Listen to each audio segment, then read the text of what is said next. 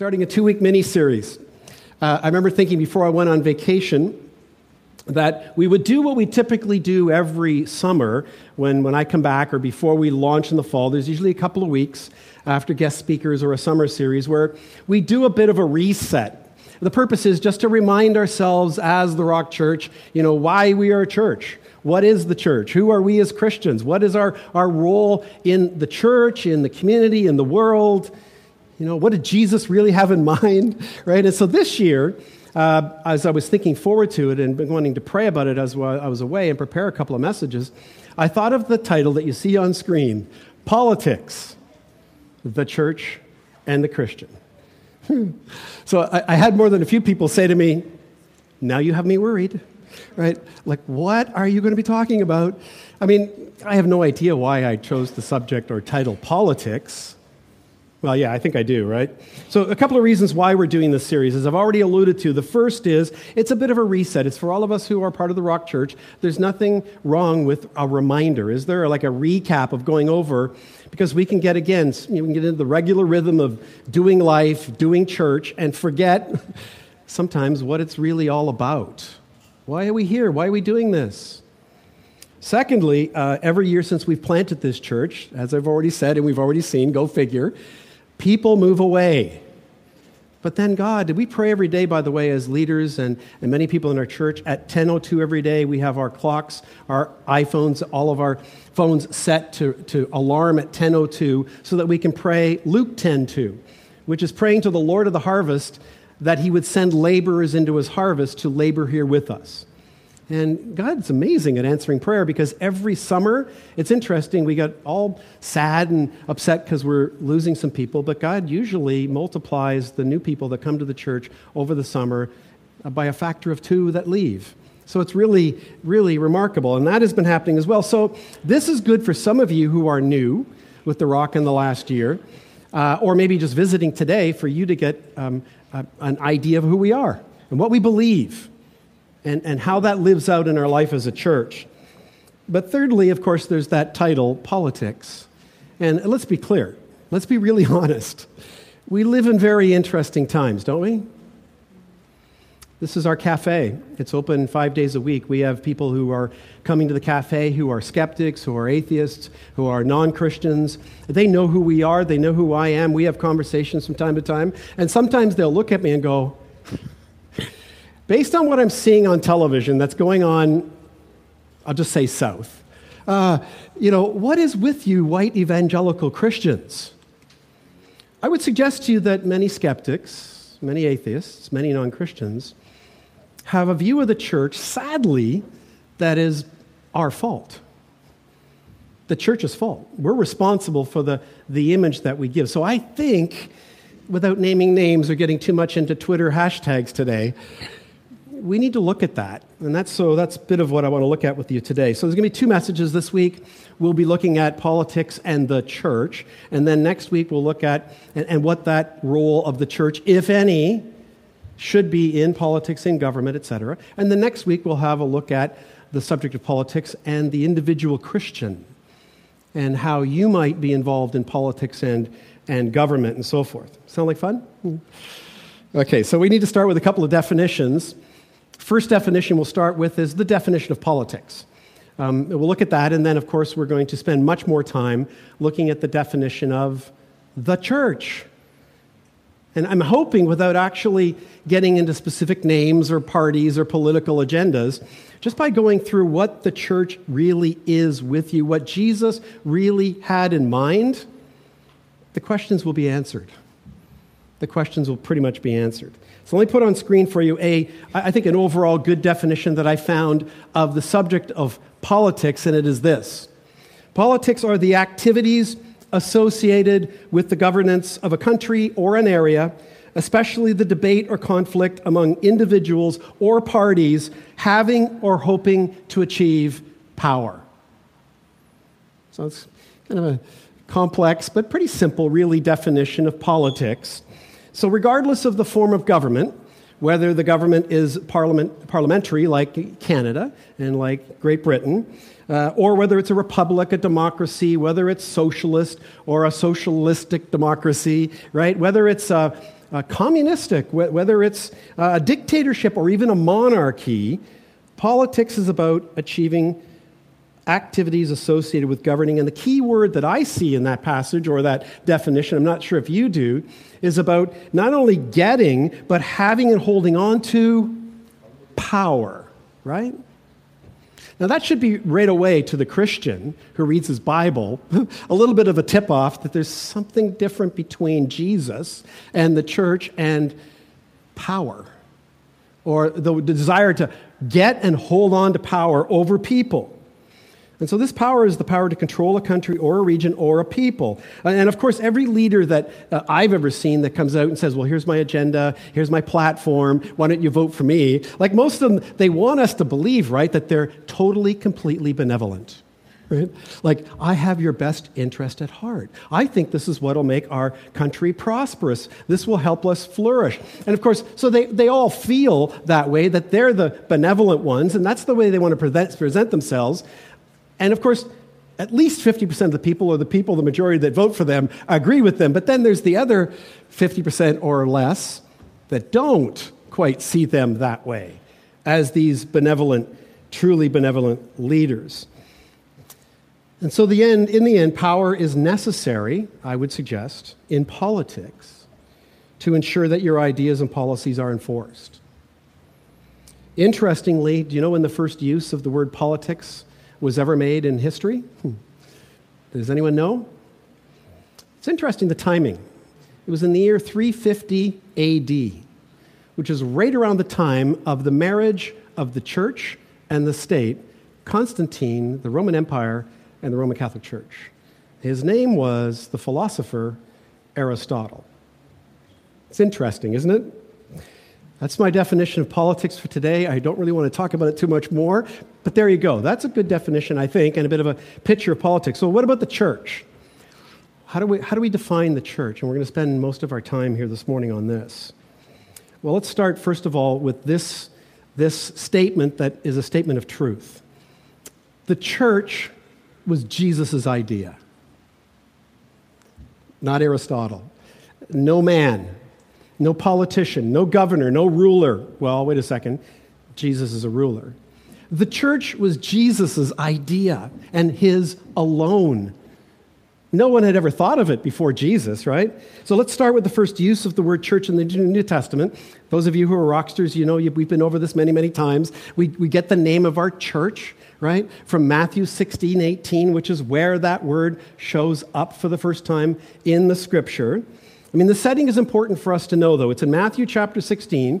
Jesus has been about his ministry for about two years at this point in time. He has gathered a lot of followers, some who really believe in him and trust and believe that he could well be the Messiah, the Son of God. And they're loving him, but they're not sure how this is all going to work out.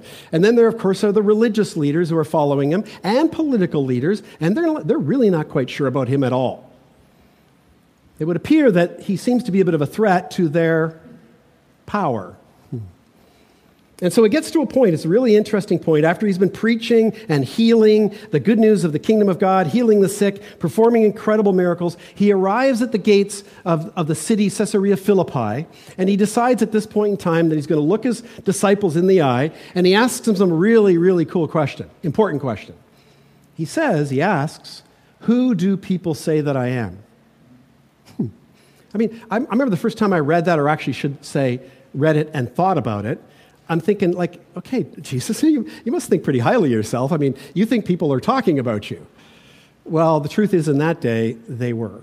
Thousands and thousands and thousands of people were following him, being fed by him, uh, being healed by him. So people were, in fact, aware of him and speaking about him.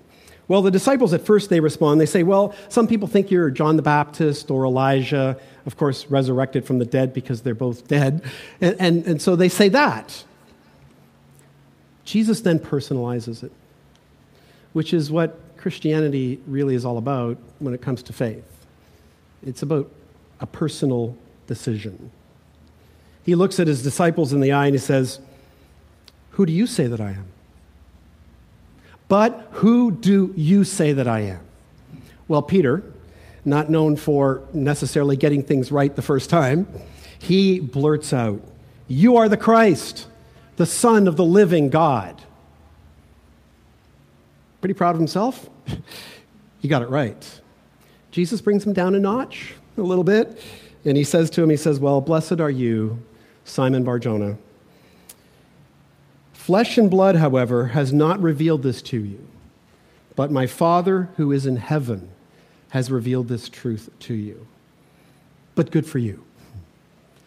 His testimony of faith is really important, because then Jesus says this, and it's the first use of the word church in the Bible. He says this, and I tell you, you are Peter, and on this rock I will build my church, and the gates of Hades shall not prevail against it. Now, we've been over this many times as a church, so I don't have to highlight all of it to you, but I mean, the reality is, is that Peter, the name Peter is Petros, and, and then Petra, small rock, big rock. Jesus is essentially saying this, based on your correct testimony of faith in me, I will build my church upon people, with people who declare that same thing. But the key is, I, I want us to see this morning, is, is that he's cl- they're clearly saying to his disciples and to all of us in this one verse, by the way, this is my church.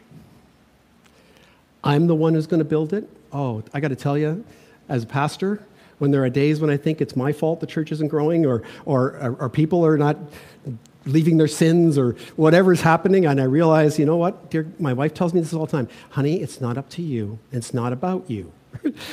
Thank you, honey. Um, but it's, it's he is the one building his church, amen? And yet we're called to be part of it. That's exciting.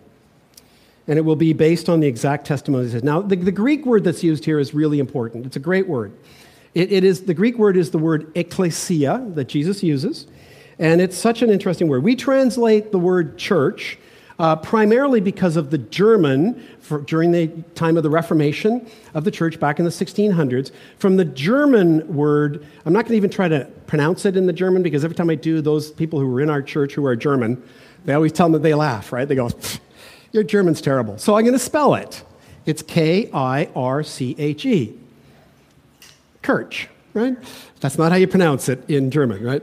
But but but you can see how we got the word church for our translations. We actually get the English, as I said, from that. Now, now ecclesia, on the other hand, uh, literally from the mouth of Jesus, could be recorded and translated this way. A gathering of called out people from their homes. Now that's one word, and you're thinking like, that's that's an awfully long translation of one word. But the people who heard Jesus say that, the disciples, that's what they would have understood. And here's why primarily. It's interesting as well. The word ecclesia was a very popular word in that culture. It was a word that was used when any Roman governors, tribunes, councils of cities wanted to call a public gathering of the people so that they could tell them the news about what's changing, re taxes, or, or new drainage ditches, or new buildings in the community, and they would call an ecclesia. And people would be called out from their homes to this gathering to hear the news. Jesus uses that word. So that's the beginning of the church comes that. So then literally what Peter and all the disciples would have heard would be a translation that would look like this. And I tell you, you are Peter, and on this rock I will build my gathering of called out people, and the gates of Hades shall not prevail against them. And so part of the reason why I, I, I want to highlight this to you is something that we've practiced for about seven, eight years as a church, is really trying to be very careful about Christianese. Right? Because even the word church, I mean, you hear it, if you're not a Christian here today, you're a skeptic, you're watching online, you're probably like, yeah, church, organized religion. You know, like there's definitions that people automatically, you know, hypocrites, whatever, you know, they, they automatically associate with church. And so we try very carefully as a church not to, um, or I should say this, better explain ourselves when we make certain statements. Because people hear, for example, people, they, they hear this, you know, like they hear people go, you know, this is the Bible, it's a book. And and I like to say to people, and we've been saying to people, actually, no, it's not a book. And some Christians go, oh, pastor, what are you doing? Well, uh, what I'm doing is I want to actually articulate for you and for me what it really is so that people who don't know Jesus and are far from God will actually know what this thing is, and that we might articulate that better. This is a collection of books, sixty-six books, in fact, written over a period of fifteen hundred years by over forty-plus authors, all saying the exact same story. That's a good definition of what this is, don't you think? Better than it's a book. Right? And then, then there's the one that, that you hear a lot, and people say, well, you know, especially when you're in a debate with a non-Christian or whatever, you, well, the Bible says. I, I used to say that all the time. I try really hard not to say that anymore because, you know what? This thing does not have lips that I'm holding right here. It's, it's simulated leather. It's not real, right? It's, so truthfully, the idea is this. No, actually, when we hear the words, go make disciples, the Bible doesn't say that. Jesus said that, right? Recorded by Matthew. And so we like to be careful about things like that. Matthew, Mark, Luke, John, uh, Moses, right? Peter, James, they said these things. And so if you, again, if you're not a Christian, you're a skeptic, you're listening and going, okay, so we're, we're looking at a book that, yes, the last recorded books of this Bible are written over nineteen hundred years ago, but they're written by people, and in the cases of the New Testament, people who were eyewitnesses to the life, death, burial, and resurrection of Jesus. That's pretty significant. But the last issue is, we, we try to be very careful about saying things like, well, yeah, uh, are you going to church tomorrow? Or listen, uh, why, I want to invite you to church, right? So we're very careful about that language because we don't go to church. Why? Because we define church this way. Church is not a building, a place, or an event. The church is us. The called out ones of Jesus who gather together on Sunday and gather together as the church. Now, some of you might say, come on, Pastor, that's just semantics. And I just want to encourage you that it's not semantics. And again, if you speak to people who are far from God, who don't have really a clue about what the Bible teaches, they only hear things like the Bible says, I want to thump you with it, you know, things like that. Um, this is good news because it's like, I didn't know that. And so I want you to share that way as well, it goes into. So I, I want us to understand, I think, the word better, ecclesia, the church, and that it was first used by Jesus, therefore proving it was his idea. But let me ask you one more question related to the church.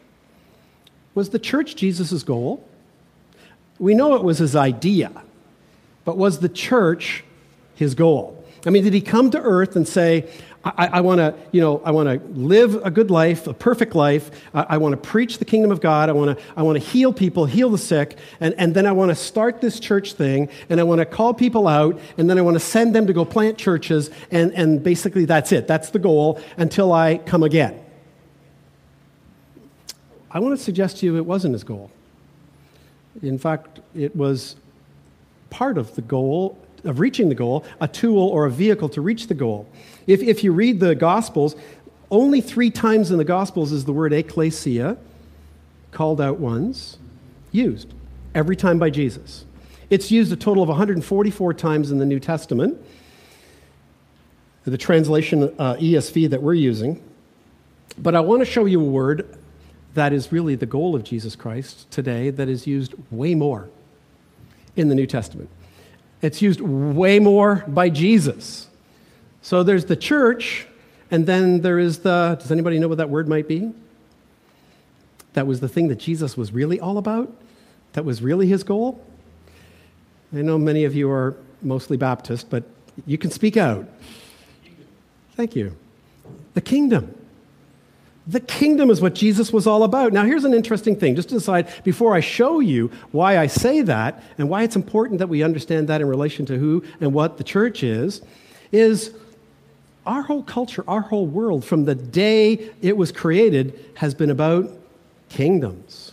It starts in the book of Genesis, right, when the sovereign God, the sovereign ruler says, let there be light. And God created the heavens and the earth, right? He, he called things into existence. He spoke things into existence.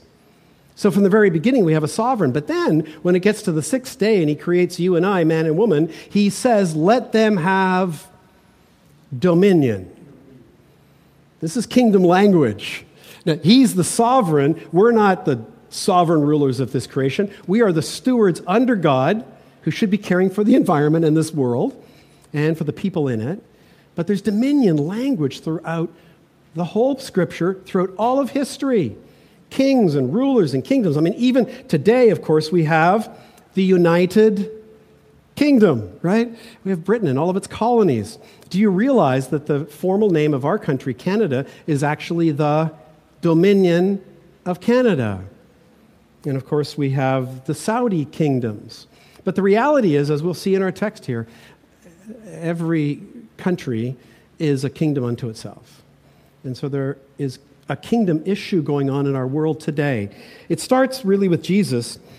Uh, you'll remember that after he was baptized by John the Baptist, and we went through this when we went through the Gospel of Matthew, he's baptized by John the Baptist, which signals the beginning of his earthly ministry. And, and you think at that point, okay, he's baptized, the Son of God is here, the Lamb of God. John points to him and says, follow him, right? My work is done. You'd think Jesus is going to just start building his church, right? That's not what happens. The first thing that happens is the Holy Spirit takes him by the hand, leads him into the wilderness so that for forty days and forty nights, he can be tempted by the devil, by Satan himself. And Satan tempts him three times. The first two times are unsuccessful. And so Satan just tries one last temptation. And we read this in Matthew chapter four, verses eight and nine, where it says this, "Again, the devil took him to a very high mountain and showed him," look at this, "all the kingdoms of the world and their glory." So I'm pretty sure that Satan showed him, I mean, not only the kingdom at that time, we don't know for sure, but he may have had the ability to be able to show God the future, Jesus the future. So, hey, look how glorious the United States is, Canada, totally amazing. And like, look at Saudi Arabia, the United Kingdom. You're like, look at all those things, the glory of them. And then he says, "All these I, Satan, will give to you if you will fall down and worship me." Like he had the ability to give those to Jesus. Well, we know the story, how the story ends there. Jesus says, "Nah, get behind me, Satan, forget it." Why? Because he has come to establish his kingdom, and he knows that he is the king to come. And he knows also that there are only really, at the end of the day, only two kingdoms, have always only been two kingdoms, are only two kingdoms today. There's the kingdom of darkness, and there's the kingdom of God, the kingdom of light. And so Jesus comes back from this temptation, successful, victorious over defeating Satan in the way that Adam and Eve failed, which was important to establish. And what is the first thing Jesus does now? Well, well, it's interesting. In verse seventeen, it says this, "From that time, Jesus began to preach." I love saying this because many people think of Peter, you know, the day of Pentecost, or, or great preachers that we know in our world today, the greatest preacher of all time. The most gifted preacher of all time is Jesus. And that's what he was. He was a preacher more than anything. And he preaches saying, "Repent, for the kingdom of God is at hand." The kingdom of heaven is at hand. Now, literally what he's saying is, he's, is I'm initiating it. I'm inaugurating it. It's here now in me. It begins today. And so now what he does is awesome. In verses eighteen and nineteen, we read in Matthew, "While walking by the Sea of Galilee, he saw two brothers, Simon is called Peter, and Andrew his brother, casting a net into the sea, for they were fishermen. And he said to them, 'Follow me, for I will make you fishers of men.'" Jesus calls them out of their whole life. At that time, their fishing business, fishing, their family, their homes, their community. Is this where the church started? Because that's a question, right? People, well, when did the church start? Was it the day of Pentecost? When Jesus said, "I will build my church" in Matthew sixteen, eighteen? Or what about here? He's calling people out. And certainly these two people, Peter and Andrew, are part of the church. Amen? So that's interesting.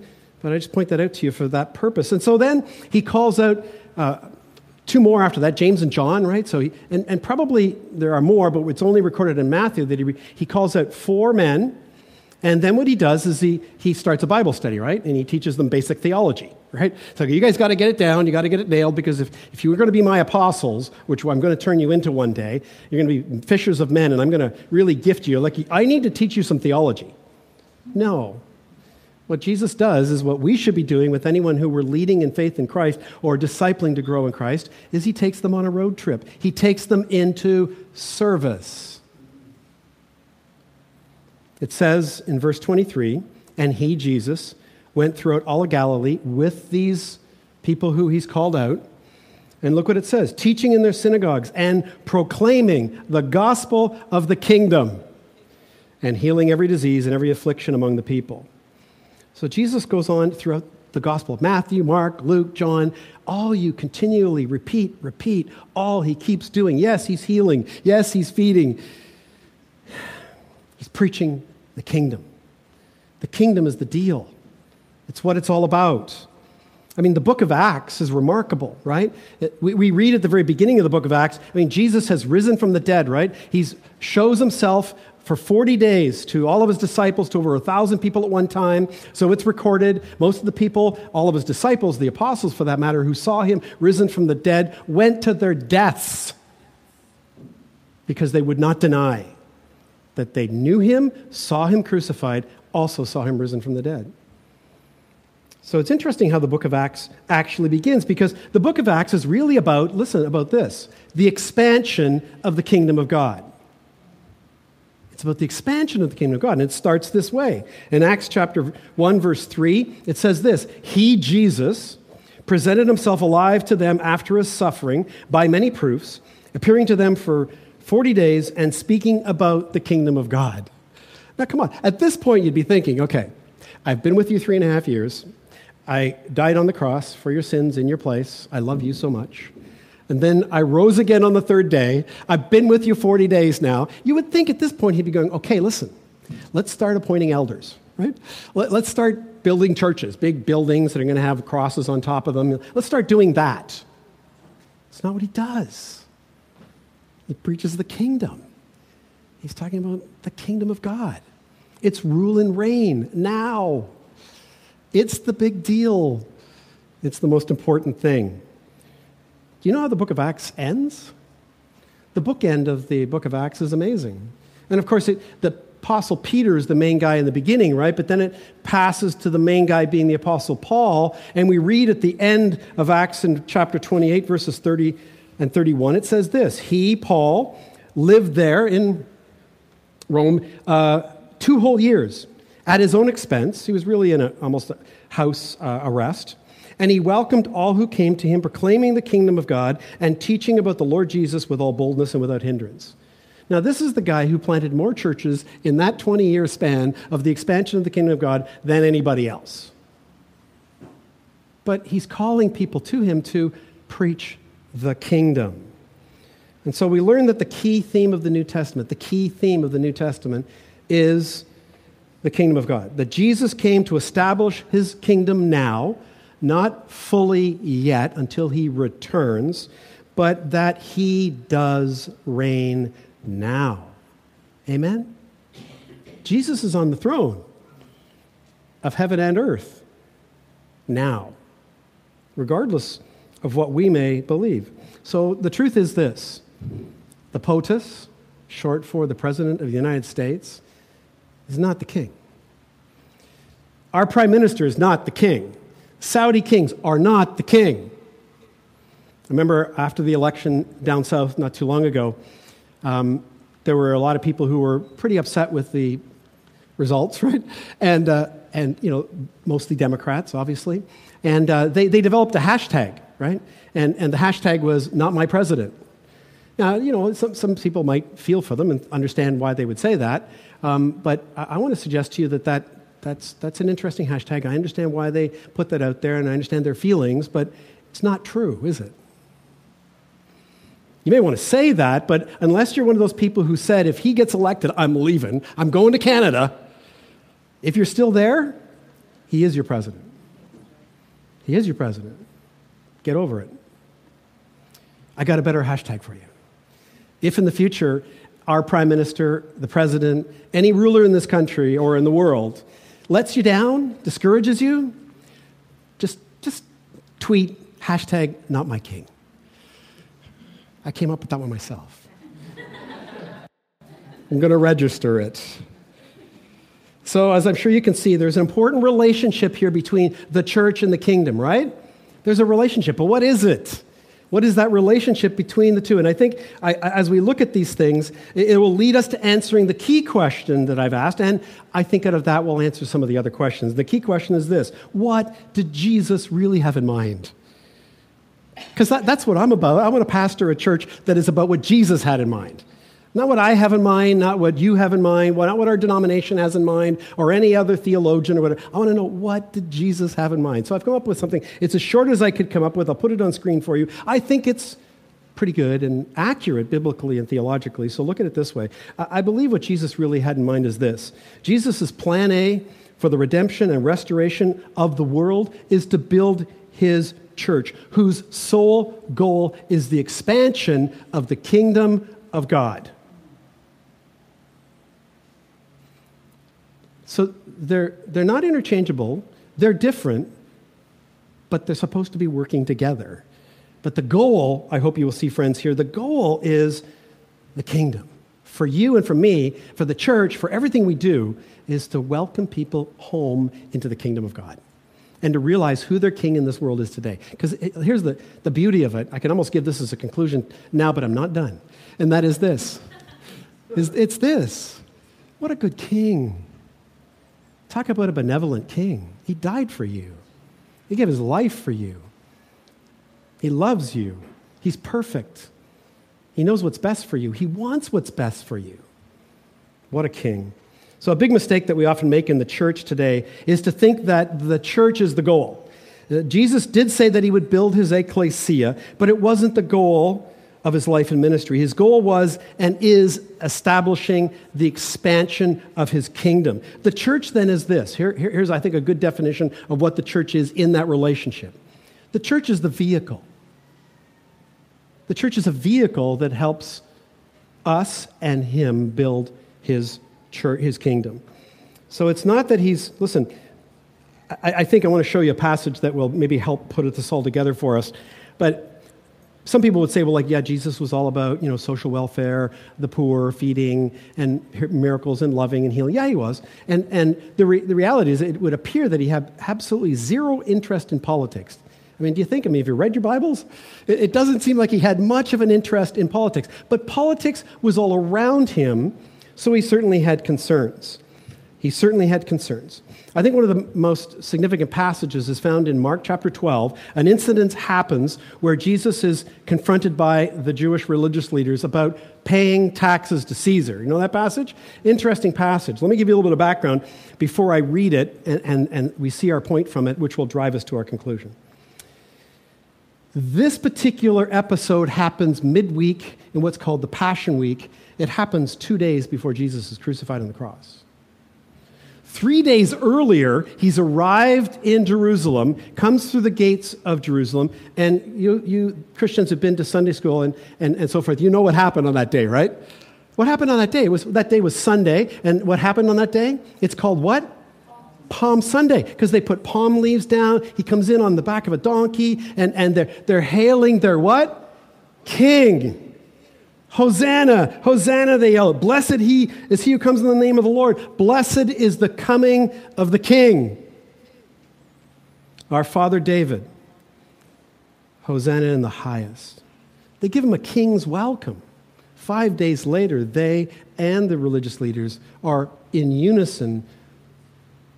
Crucify him. Crucify him. Wednesday's an interesting day.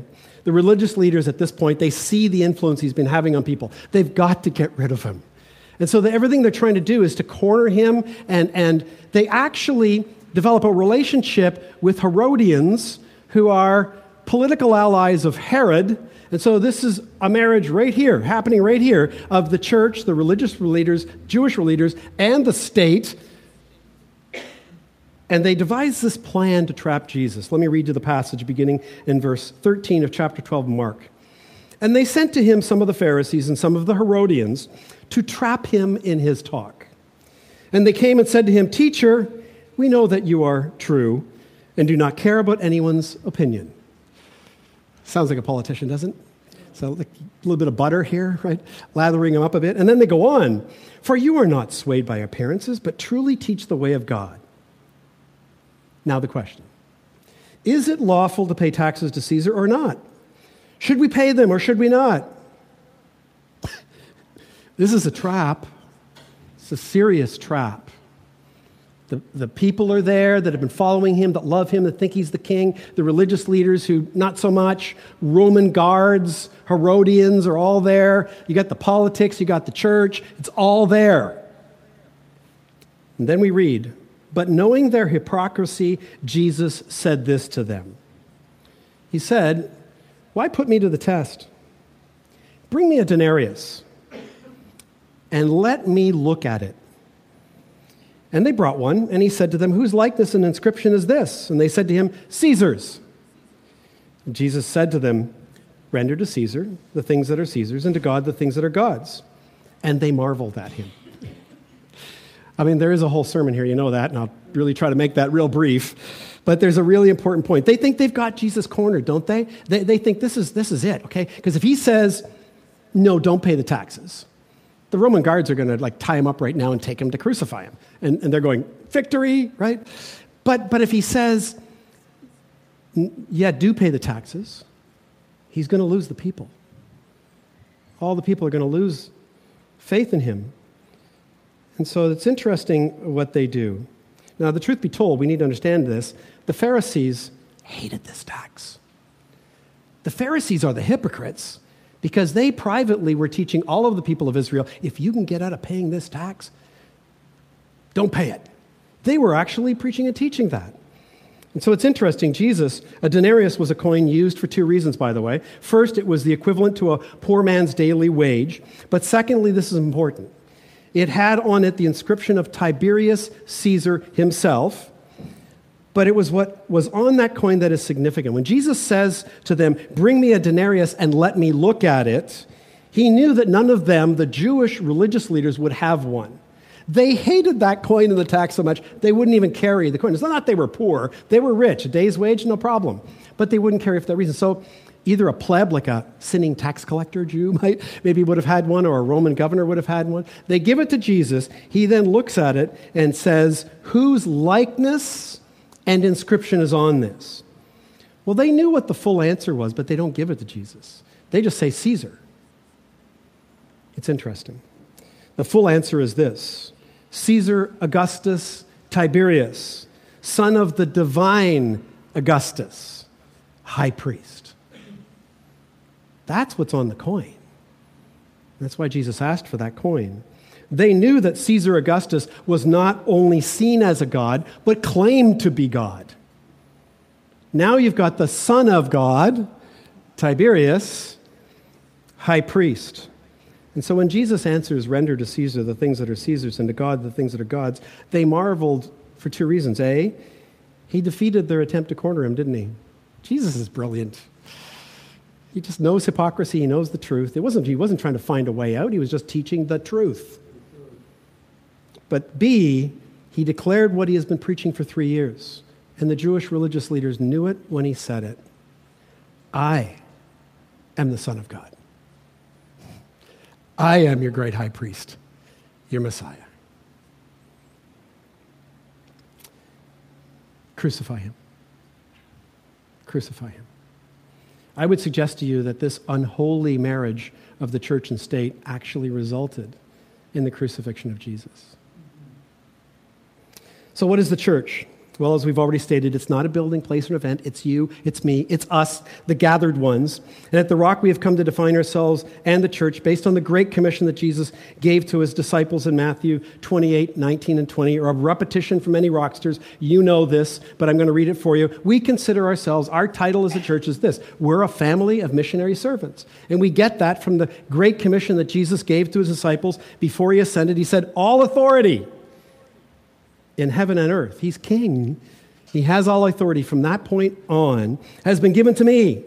Go, therefore, and make disciples of all nations, baptizing them in the name of the Father. This is a naming ceremony, and the Son and the Holy Spirit, teaching them to observe all that I have commanded you. And behold, I am with you always, even to the end of the age.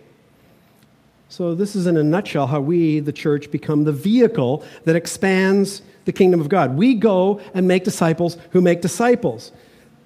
That is one way for us to describe what the church is. It's a disciple-making organism, which why oftentimes in the Bible it's described as the body of Christ, right? It's a disciple-making organism.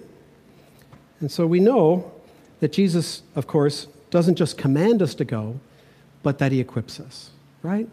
He equips us to go and do his work. And we know that he told his disciples early in Acts chapter one, which we were at, but a little further on in verse eight, he says this, you will receive power, not political power, but you'll receive the power that you really do need.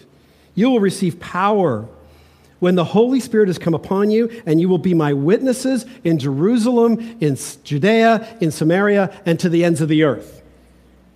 This is the commission for kingdom expansion, isn't it? And it's also the equipping, which is the Holy Spirit, the power of the Holy Spirit. But then he goes further than that. He, he then, uh, Paul tells us in Ephesians four that Jesus gives gifted people to the church. And it tells us in four eleven to sixteen that he gives apostles and prophets and evangelists and pastors and teachers to do what? Their job description is this, to equip you the saints for the work of ministry, for building up the body of Christ until we all attain to the unity of faith, of the knowledge of the Son of God, to mature manhood, to the measure of the stature of the fullness of Jesus Christ. Kingdom expansion. It's, uh, I like to describe it for a pastor, it's like if you do your job well, you're going to work yourself out of a job, right? Because everybody is going to be mature in their faith, grow in their faith, and everyone's going to be able to do the work of ministry. That's our role. So what is the role of the church today in conclusion? What is the role, would, would I suggest to you, should we understand, I think? It is this, three things. Number one, it is Jesus' plan A for the redemption and restoration of the world, not politics. Can anybody say amen? The church is Jesus' plan A for the redemption and restoration. Secondly, it's a family of missionary servants. We're a family because we've been baptized into the Father. We're his children. We're servants because we serve our King Jesus, and we serve him by serving others. And we are missionaries because we are sent ones in the power of the Holy Spirit to make disciples and make disciples. Lastly, I want to suggest to you, number three, the church is an incubator. It's a classroom. That's why we come here. We come here and gather on Sundays, go into missional community group, do Bible studies, have women's groups, men's group, go on retreats. And so we can grow in our faith and be better kingdom expanders. So now in light of all these things that we have heard today and learned today about the church and the kingdom, how do we answer these questions that we have? First, let me ask this. What role should your local pastor, should the Rock Church, should the group of churches that are in Squamish, should our denomination have in local government, provincial government, and national government? How about none? I would suggest to you none. Throughout all of history, friends, every time the church develops unhealthy and unholy relationships with politics and governments, it ends badly. It ends badly. It's actually why many of the kingdoms no longer exist. Has anyone seen the Roman Empire these days? It's kind of in ruins. They no longer exist. And what is meant by the separation of church and state? That's a good one. Well, actually a good thing, but it's totally misunderstood in our world today. The concept is actually borrowed from something Thomas Jefferson said, and it's a paraphrase of two clauses from the First Amendment of the Constitution of the United States, which says this, Congress shall make no law respecting an establishment of religion or prohibiting the free exercise thereof. Amen. This man wasn't really a Christian, by the way, but I say amen to that because what he is saying is no longer is, well, at least in the United States, is government going to be allowed to say one religion will hold sway. We are a Christian country. The Constitution actually says that the government can't do that. But what the government will stand for is the free exercise of all religions and faiths. Thank you. At least for now, right? That's being allowed. That's great. So let me leave you with a few things to challenge and encourage. First, may I suggest, may I suggest this, that expecting your pastor, your local church, your denomination, um, um, large uh, Christian ministries to, to have influence and impact in political and government uh, circles, let me suggest to you that it's this. It's a cop-out.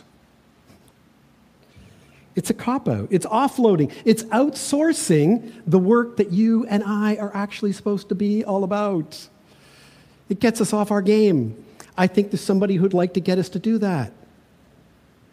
The same person who tried to get Jesus off his game in the wilderness. That's number one. Secondly, may I leave you with, a, as I said earlier, that new hashtag. When you're discouraged in, in your life today and you're looking around, and even when you're, you know, we're going to look at this next week about the individual Christian being involved in politics and government and a specific passage that teaches us about that. I think you're going to find that very encouraging. But remember, not my king. I don't know how many people, my sister, I love her very much. You know, there's every election that happens either in the U S or Canada, she's like, oh, I hope this person wins. And when they win, she's like, oh, now things are going to change. And then three to four years later, they don't. They all go back on their promises, right? And she's like, hmm, I just want to say hashtag not my king. It's okay. It's okay. We have a perfect king. Let's focus on him. And so finally, let me leave you with the words of the very first person that Jesus called out of the kingdom of darkness and into the kingdom of God, the Apostle Peter. He wrote these words near the end of his life to encourage all of the Christians in the world that you belong to a king, and his kingdom is amazing. He wrote these words. But you are a chosen race, a royal priesthood, a holy nation, a people for his own possession, that you may proclaim the excellencies of him who called you out of darkness into his marvelous light. My prayer for you is that you will go and live in that light every day and be about the expansion of his kingdom. Invite people home. The king is great. His kingdom is awesome. And his kingdom to come is perfect. Pray with me, would you?